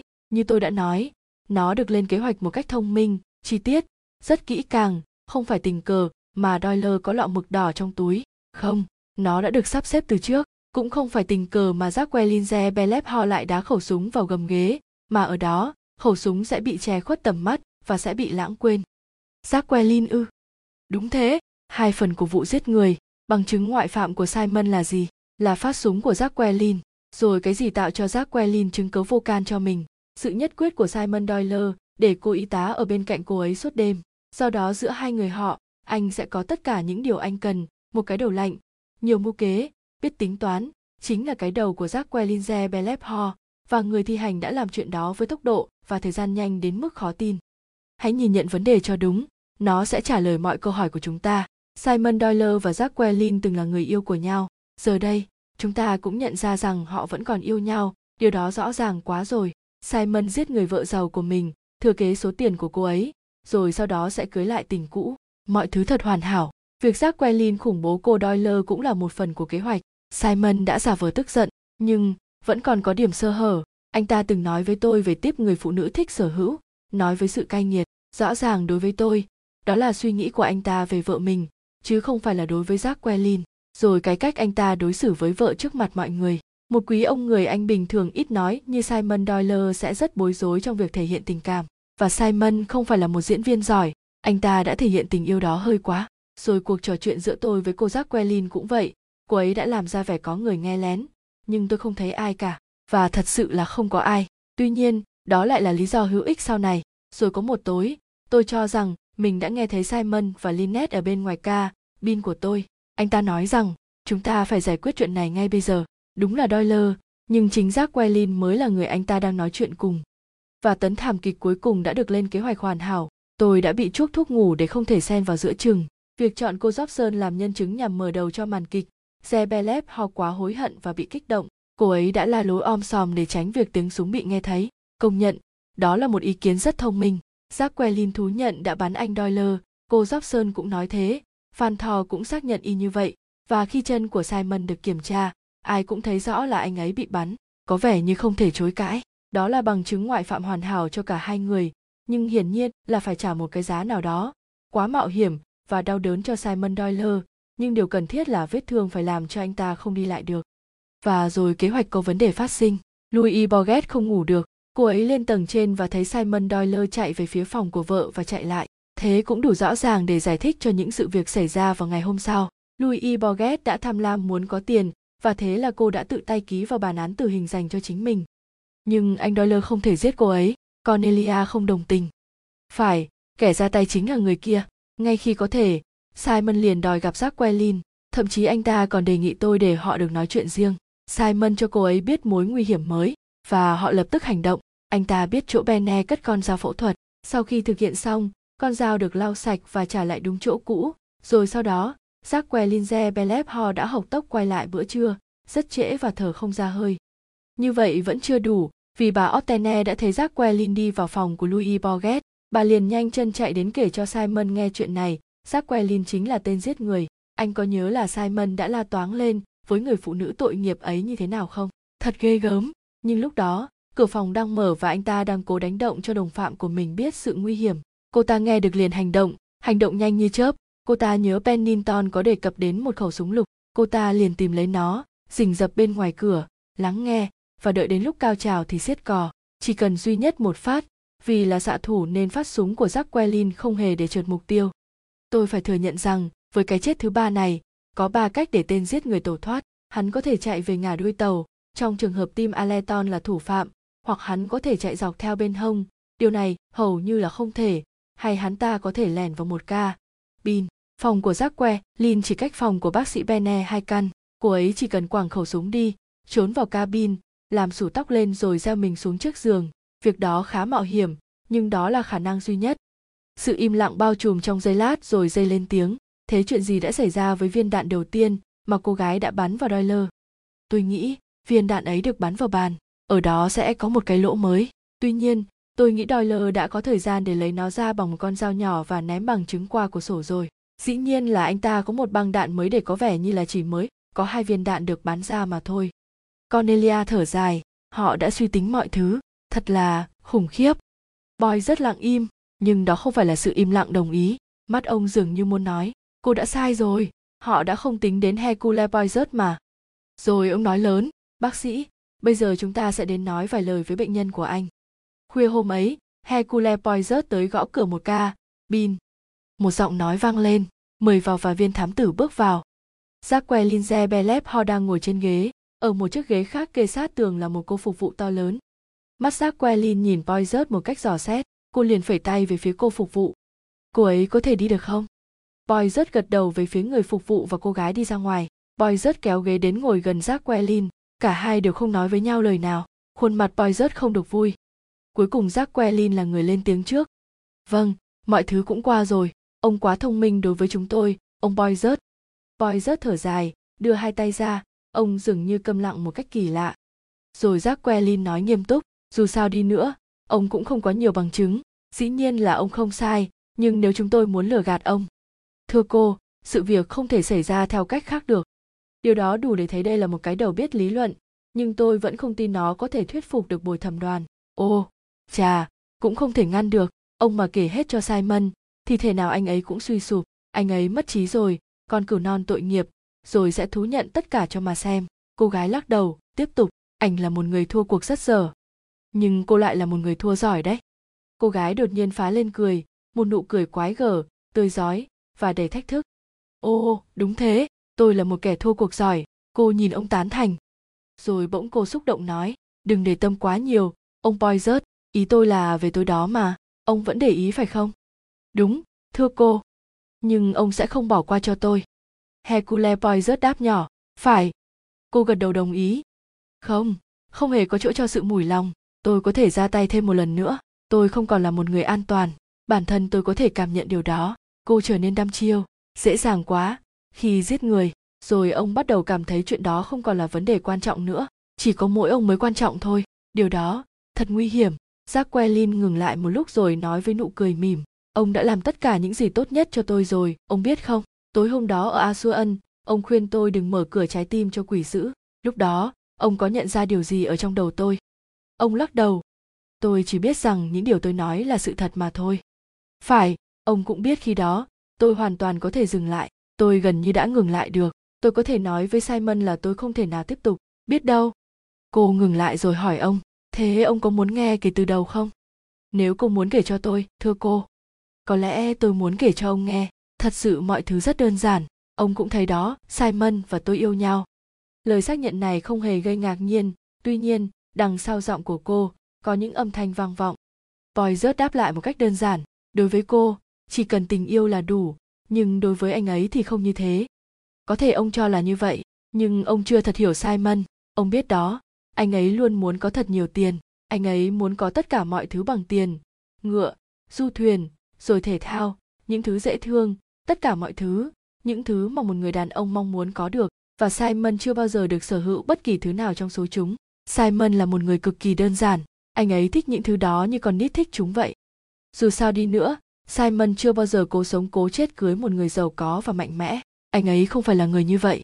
Rồi chúng tôi gặp nhau, và và sắp xếp mọi thứ. Chỉ cần chúng tôi không nhìn ra xung quanh, thì chúng tôi đã có thể lấy nhau rồi. Anh ấy có một công việc khá tốt, nhưng rồi lại bị mất việc. Nói cách này, hay cách khác, thì đó cũng là lỗi của anh ấy. Simon cố làm một thứ gì đó khôn ngoan, và đã tìm ra được ngay đáp án tôi không tin anh ấy muốn trở thành một kẻ bất lương. Simon chỉ đơn thuần nghĩ rằng những người ở thành phố hay làm việc đó. Boy rất định lên tiếng, nhưng ông đã kịp giữ miệng. Rồi chúng tôi phải đối diện với việc đó. Tôi nhớ đến Lynette và căn nhà ngoại ô mới tậu của cô ấy. Tôi liền chạy ngay đến chỗ Lynette. Ông cũng thấy đó. Ông boy rớt. Tôi quý Lynette. Thật sự như vậy. Cô ấy là người bạn thân nhất của tôi. Chưa bao giờ tôi nghĩ rằng sẽ có chuyện gì đó xảy ra giữa hai đứa. Tôi chỉ nghĩ rằng Lynette thật may mắn khi có trong tay mọi thứ thế nào cô ấy cùng tạo được chuyển biến cho tôi và Simon nếu cô ấy cho Simon một công việc và Lynette đã tỏ ra thật dễ thương khi kêu tôi đưa Simon đến. Sau đó thì ông đã bắt gặp chúng tôi ở Chematante. Chúng tôi đang vui vẻ với nhau, mặc dù trong lòng hai đứa không hoàn toàn có cảm xúc ấy. Cô ngừng lại một lát, thở dài, rồi tiếp. Những gì tôi sắp nói ra đây đều là sự thật. Ông Poizert à? Mặc dù Lynette đã chết nhưng điều đó cũng không thay đổi được sự thật. Đó là lý do tại sao tôi không thấy thương xót cho cô bạn tôi, thậm chí là ngay cả lúc này. Lynette đã cố cướp Simon khỏi tay tôi. Điều đó hoàn toàn là sự thật. Thậm chí cô ấy còn không do dự lấy một phút. Tôi là bạn cô ấy, nhưng cô ấy chẳng quan tâm. Cô ấy chỉ muốn có simon. Và simon chẳng mảy may quan tâm đến lynette. Tôi đã nói nhiều thứ hay ho với ông, nhưng tất nhiên là chẳng đúng một chút nào. Simon không thích lynette. Anh ấy nghĩ rằng cô ấy đẹp nhưng bướng bỉnh, và simon không ưa những phụ nữ khó bảo. Toàn bộ mọi việc khiến anh ấy thấy bối rối. Tuy nhiên simon lại nghĩ đến tiền của cô bạn tôi dĩ nhiên là tôi thấy điều đó cuối cùng tôi đã đề nghị anh ấy chia tay tôi và cưới Lynette, điều đó sẽ tốt cho anh ấy hơn. Nhưng Simon lại không thích ý nghĩ đó. Anh ấy nói rằng dù có tiền hay không có tiền thì thà chết còn hơn là cưới Lynette. Anh ấy nói có tiền nghĩa là phải thật sự sở hữu nó, chứ không phải là có một bà vợ giàu giữ tiền. Anh ấy còn nói với tôi, anh sẽ chỉ là một tên chồng của nữ hoàng mà thôi. Simon còn nói là anh ấy không cần ai khác ngoài tôi cả. Và rồi tôi biết ý định nảy ra trong đầu anh ấy là vào lúc nào. Một ngày kia Simon chợt nói, nếu anh có một chút may mắn anh sẽ cưới Lynette và rồi khoảng một năm sau đó, cô ấy chết đi sẽ để lại hết tài sản cho anh. Thế rồi một ánh nhìn quái gở hiện lên trong mắt Simon, đó là lần đầu tiên anh ấy nghĩ đến chuyện đó. Simon cứ huyên thuyên mãi về nó, khi thì thế này, lúc thì thế khác, về việc vui sướng khi Lynette chết. Tôi đã nói với anh ấy rằng đó là một ý nghĩ tồi tệ, và anh ấy thôi không nói nữa. Rồi một ngày khác, tôi phát hiện ra Simon đang tìm hiểu về chất thạch tín. Tôi tra hỏi thì anh ấy cười và trả lời rằng, không mạo hiểm, thì không có được gì cả. Đây là thời điểm duy nhất trong đời anh có thể chạm được vào rất nhiều tiền. Sau một thời gian thì tôi nhận ra rằng anh ấy đã hạ quyết tâm. Tôi cảm thấy sợ rất sợ. Bởi ông thấy đó tôi hiểu rằng anh ấy chưa hề từ bỏ chuyện đó. Anh ấy quá đơn giản như trẻ con vậy. Simon không hề khôn ngoan. Anh ấy thậm chí còn không có lý trí nữa anh ấy nghĩ chỉ tống chất thạch tín vào người Lynette thôi thì bác sĩ sẽ kết luận rằng cô ấy chết vì viêm dạ dày. Anh ấy luôn nghĩ mọi thứ sẽ ổn thỏa. Vì thế tôi phải vào cuộc để lo cho anh ấy. Jacqueline kể lại câu chuyện một cách thản nhiên nhưng hoàn toàn thiện ý. Boy tin động cơ của cô chính xác như những gì cô nói. Bản thân cô không hám tiền của Lynette Doyle, nhưng cô yêu Simon Doyle. Cô đã yêu anh ta vô điều kiện, không đòi hỏi và yêu hơn cả bản thân mình nữa. Tôi đã suy nghĩ, cố vạch ra một kế hoạch dường như đối với tôi, vấn đề cốt lõi chính là bằng chứng ngoại phạm cho cả hai. Ông thấy đó, nếu simon và tôi có thể bằng cách nào đó tạo ra được chứng cớ cho nhau, thì chúng tôi sẽ không bị dính líu gì. Và mọi chuyện sẽ dễ dàng nếu tôi giả vờ ghét simon, là một chuyện hoàn toàn tự nhiên trong một số trường hợp. Rồi, nếu Lynette bị giết, tôi có thể bị nghi ngờ, và như thế sẽ tốt hơn nếu tôi bị nghi vấn ngay từ đầu. Chúng tôi đã bàn bạc đến từng chi tiết nhỏ. Tôi muốn mọi việc, nếu có đổ bể thì người ta sẽ bắt tôi, chứ không phải simon nhưng simon đã rất lo lắng cho tôi. Thứ duy nhất khiến tôi vui chính là tôi không phải tự tay làm chuyện đó. Đơn giản vì tôi không thể làm được, tôi không thể lạnh lùng giết Lynette khi cô ấy đang ngủ. Tôi không thể tha thứ cho cô ấy, nhưng tôi chỉ có thể giết Lynette khi đang mặt đối mặt, chứ không phải là lúc cô ấy đang ngủ. Chúng tôi đã chuẩn bị mọi thứ kỹ càng. Thậm chí sau đó, simon còn đi viết một chữ gì bằng máu chẳng khác nào một thứ tuồng ngớ ngẩn. Đó là việc duy nhất anh ấy có thể nghĩ ra, nhưng nó cũng có tác dụng. Boy rất gật đầu. Đúng thế, không phải lỗi của cô khi tối hôm đó Louis Borget không thể ngủ được. Sau đó thì sao? Jacqueline nhìn thẳng vào đôi mắt của viên thám tử, trả lời. Chuyện đó thật kinh khủng, phải không ông? Tôi không ngờ rằng tôi đã làm như thế. Bây giờ thì tôi đã hiểu ý ông về việc mở cửa trái tim cho quỷ dữ là gì. Ông biết rõ nó xảy ra như thế nào. Louis đã cho Simon hay rằng cô ấy đã biết tổng. Do đó, Simon đã nhờ ông kêu tôi đến. Và ngay khi chỉ còn chúng tôi với nhau, anh ấy cho tôi biết chuyện gì đã xảy ra. Simon nói cho tôi biết điều cần phải làm. Thậm chí lúc đó, tôi không còn thấy kinh hoàng nữa.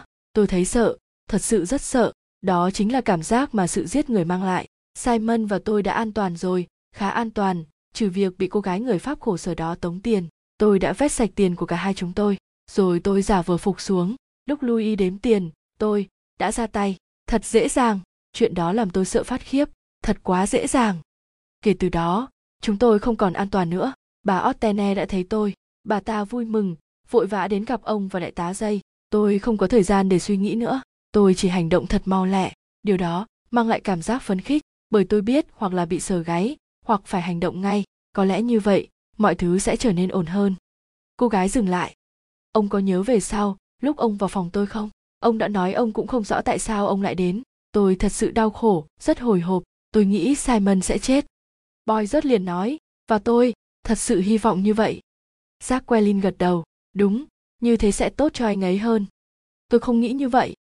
Jacqueline nhận ra được sự suy tư trên gương mặt người đối diện. Cô nhẹ nhàng nói tiếp, đừng bận tâm nhiều về tôi, ông Boy rớt, dù gì thì ông cũng biết tôi đã sống chật vật như thế nào mà. Nếu chúng tôi thành công, tôi sẽ rất hạnh phúc, được thụ hưởng mọi thứ và có thể sẽ không bao giờ hối hận. Người ta hoàn toàn có thể vượt qua được nó thôi. Rồi cô tiếp, tôi cho rằng sự có mặt của cô phục vụ để tránh việc tôi treo cổ hay uống thuốc độc giống như những gì người ta hay làm trong tiểu thuyết. Ông không cần phải sợ như thế. Tôi sẽ không làm việc đó đâu. Nếu có tôi bên cạnh, mọi chuyện sẽ dễ dàng hơn với simon. Boy rất đứng dậy. Jacqueline cũng đứng đứng lên theo.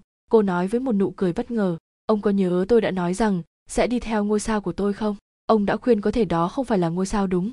Và tôi đã bảo rằng ngôi sao đó rất xấu. Ngôi sao đó sẽ rơi xuống viên thám tử đi ra ngoài bong tàu mà vẫn ghi nhận được tiếng cô gái cười vang. Chuyến tàu cập bến tại hela lúc tờ mờ sáng, các tảng đá vẫn trôi xuôi theo con nước một cách ảm đạm. Boy rớt lầm bầm, quả là một đất nước hoang dại. Dây đang đứng bên cạnh ông, đáp lời, thế là chúng ta đã hoàn thành nhiệm vụ rồi. Tôi đã sắp xếp để đưa di chetty lên bờ ngay. Thật vui vì chúng ta đã tóm được hắn. Tôi khẳng định với anh rằng, hắn ta là tên khó bắt đấy. Chúng tôi đã để sống cả chục lần rồi. Rồi ông tiếp chúng ta phải có cáng cho tên Doyle. Thật lạ khi thấy hắn ta suy sụp như thế nào. Boy rớt trả lời, không hẳn đâu, loại tội phạm có tính trẻ con như thê thường hay hão huyền lắm. Một khi ta đã nắm được thóp rồi thì mọi việc sẽ kết thúc, chúng suy sụp như con nít vậy. Dây thêm vào, đáng bị treo cổ lắm. Doyle là một kẻ vô lại máu lạnh, tôi thấy tiếc cho cô bé kia. nhưng cũng không thể làm được gì boy rớt lắc đầu người ta nói tình yêu có thể làm được mọi thứ nhưng điều đó không đúng phụ nữ quan tâm nhiều đến đàn ông như Jacqueline quan tâm đến Simon Doyle rất nguy hiểm. Đó chính là điều tôi đã nói khi lần đầu gặp cô ấy. Cô ấy quan tâm quá nhiều cô gái đó và điều đó đã trở thành sự thật. Ferguson tiếp tục nóng mà đốt chát, ông ta bụng bự rồi. Cornelia liền nhại lại, thế à, còn tôi thì có vai tròn, thật sự thì vẻ bề ngoài chẳng quan trọng. Ông ấy nói tôi có thể giúp ông ấy trong công việc và ông ấy sẽ hướng dẫn cho tôi tất cả mọi thứ về chứng loạn thần kinh. Rồi cô lập tức bỏ đi. Ferguson liền quay sang hỏi Boyzert, cô ấy có nói thật không vậy ông? Chắc chắn là thật rồi. Cô ấy thích thằng cha giả kiêu ngạo kia hơn tôi à? Không nghi ngờ gì nữa. Ferguson liền phán, cô ấy điên rồi. Boyzert liền nháy mắt nói, cô ấy là người phụ nữ trong sáng, thuần khiết, có lẽ đây là lần đầu tiên anh mới gặp một người như thế. Chiếc tàu bắt đầu cập bến, cảnh sát tức thời ập tới phong tỏa tất cả hành khách, họ được yêu cầu đợi trước khi xuống tàu. Dì Chetty với gương mặt xám xịt và buồn rầu bị giải đi bởi hai người thợ máy. Rồi sau đó, một khoảng thời gian, một chiếc cáng được khiêng ra. Simon Doyle được đưa dọc theo hành lang tàu đi xuống. Trông hắn như một người khác hẳn, sợ sệt, vẻ thơ ơ trẻ con thường trực đã biến mất. Jacqueline Zebelep ho đi ra sau cùng với một người phục vụ bên cạnh. Trông cô xanh xao nhưng vẫn giữ được phong thái như thường ngày. Cô bước nhanh lên phía cáng và cất tiếng. Chào Simon. Sau đó Cornelia Jobson lên đứng bên cạnh ông lên tiếng. Ồ, chúng ta sắp tới rồi. Cô ngừng một lát rồi nói tiếp, tôi đã ở cùng với cô ấy. Với cô Ze Belep Ho ư? Vâng, tôi cảm thấy buồn cho cô ấy khi phải ngồi cùng với cô phục vụ. Mặc dù vậy, tôi sợ gì Marie sẽ nổi giận. Cùng lúc đó, bà Van Truyle đang chậm rãi đi xuống chỗ họ, mắt bà trông thật giận dữ. Bà cự ngay, Cornelia, cháu thật kỳ quặc, dì sẽ gửi cháu về nhà ngay. Cornelia hít một hơi sâu rồi nói, cháu xin lỗi dì Marie, nhưng cháu sẽ không về nhà đâu, cháu sẽ kết hôn. Bà cô già nạt lại, cuối cùng thì cháu cũng có cảm xúc rồi kia đấy. Ferguson, lúc đó vừa xài bước đến góc tàu, anh liền thốt lên, cornelia, anh vừa mới nghe thấy gì thế? Không đúng như vậy. Cornelia trả lời anh, đúng đấy ạ, tôi sẽ kết hôn với bác sĩ benne ông ấy vừa mới ngỏ lời với tôi tối hôm qua. Ferguson liền trở nên giận dữ, tại sao em lại cưới ông ấy? Đơn giản chỉ vì ông ấy sao phải không? Cornelia cũng tức giận trả lời lại, không không phải tôi thích ông ấy ông ấy là người tốt và biết rất nhiều. Tôi vẫn luôn quan tâm đến những người bệnh và phòng khám. Tôi sẽ có một cuộc sống tuyệt vời bên ông ấy.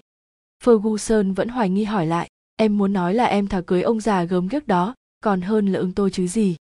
Đúng thế, anh không đáng tin cậy. Anh không phải là người có thể sống chung một cách thoải mái được. Với lại, ông ấy không có già, ông ấy chưa đến 50 mà. Simon liền ngước lên nhìn cô. Lúc này vẻ con nít đã trở lại với gương mặt của hắn ta anh đã phá hỏng mọi chuyện, anh đã mất trí và đã thú nhận tất cả. Xin lỗi em, jackie, anh đã làm em thất vọng rồi. Cô gái mỉm cười trả lời simon. Không sao đâu, simon, chỉ là một trò chơi ngu ngốc và chúng ta đã thua. Thế thôi, rồi cô đứng sang một bên, những người khiêng cáng lại nhấc tay cầm lên. Jacqueline cúi người xuống cột dây dày rồi tay cô lần tìm đến đầu trước vớ và cô đứng thẳng dậy cùng với một vật trong tay. Một tiếng nổ đanh gọn vang lên bụp. Simon doyle dãy lên một cái rồi nằm im. Jacqueline Zebelep ho gật đầu, cô đứng đấy với khẩu súng trong tay, rồi cô thoáng cười với boy rớt. Thế rồi ngay khi dây nhảy bổ về phía trước, gái cô đã chĩa món đồ chơi bóng loáng ấy vào tim mình, rồi bóp cò. Dây la lớn, cô ta lấy khẩu súng đó ở đâu ra vậy? Boy rớt cảm thấy có một bàn tay đụng vào cánh tay mình, bà Aleton nhỏ nhẹ hỏi, ông, biết phải không? Viên thám tử gật đầu, cô ấy có hai khẩu súng, Tôi nhận ra điều đó khi nghe có người phát hiện ra nó trong túi sách của Rosalie Ostene hôm diễn ra vụ khám xét. Jacqueline ngồi ở cùng bàn mà. Khi biết sẽ có cuộc kiểm tra, cô ấy đã thả nó vào túi sách của Rosalie. Sau đó Jacqueline đã quay lại ca, bin của Rosalie và lấy lại nó sau khi đã làm cho Rosalie phân tâm bằng trò so sánh son môi. Khi cả cô ấy và ca, bin bị khám vào ngày hôm qua, không ai nghĩ phải tìm lại một lần nữa. Bà Aleton thắc mắc, ông muốn cô ấy thoát khỏi vụ này bằng cách đó đúng, nhưng cô ấy sẽ không làm việc đó một mình. Đó là lý do tại sao simon doyle lại được chết một cách dễ dàng hơn cách mà hắn đáng bị. Bà aleton dùng mình thốt lên, tình yêu có thể rất đáng sợ. Và vì thế, hầu hết những tình yêu vĩ đại đều là thảm kịch. Bà aleton đưa mắt qua tim và do salier đang đứng cạnh nhau dưới ánh mặt trời, bất chợt, bà nói một cách say mê, nhưng cảm ơn chúa, đó chính là niềm hạnh phúc trên thế gian này. Đúng như bà nói, cảm ơn chúa vì điều đó. Bây giờ mọi người bắt đầu lên bờ Thi thể của cô Louis Borget và bà Ottene được đưa khỏi tàu Ghana. Thi thể của Lynette Doyle được đưa lên bờ cuối cùng. Báo chí khắp thế giới bắt đầu loan tin rằng Lynette Doyle, trước đây là Lynette G.I., cô Lynette Doyle nổi tiếng, xinh đẹp, giàu có đã chết. Ông George Oze đọc tin đó trong một câu lạc bộ ở London, Tezale Rockford, hay tin ở New York, và Joanna cho biết được ở Thụy Sĩ. Vụ án mạng này còn được thảo luận trong quán rượu thờ Di cờ giao ở Maton under Oze. Ông Bunabi kết luận một cách sâu sắc, chật, chuyện này không phải là điều tốt đẹp, tội nghiệp cô bé. Nhưng chỉ một lúc sau, mọi người đã thôi không nói chuyện về cô, họ đã chuyển sang đề tài ai sẽ thắng giải vô địch quốc gia. Giống như Ferguson đã nói ở Luxor, không phải quá khứ mà tương lai mới là quan trọng.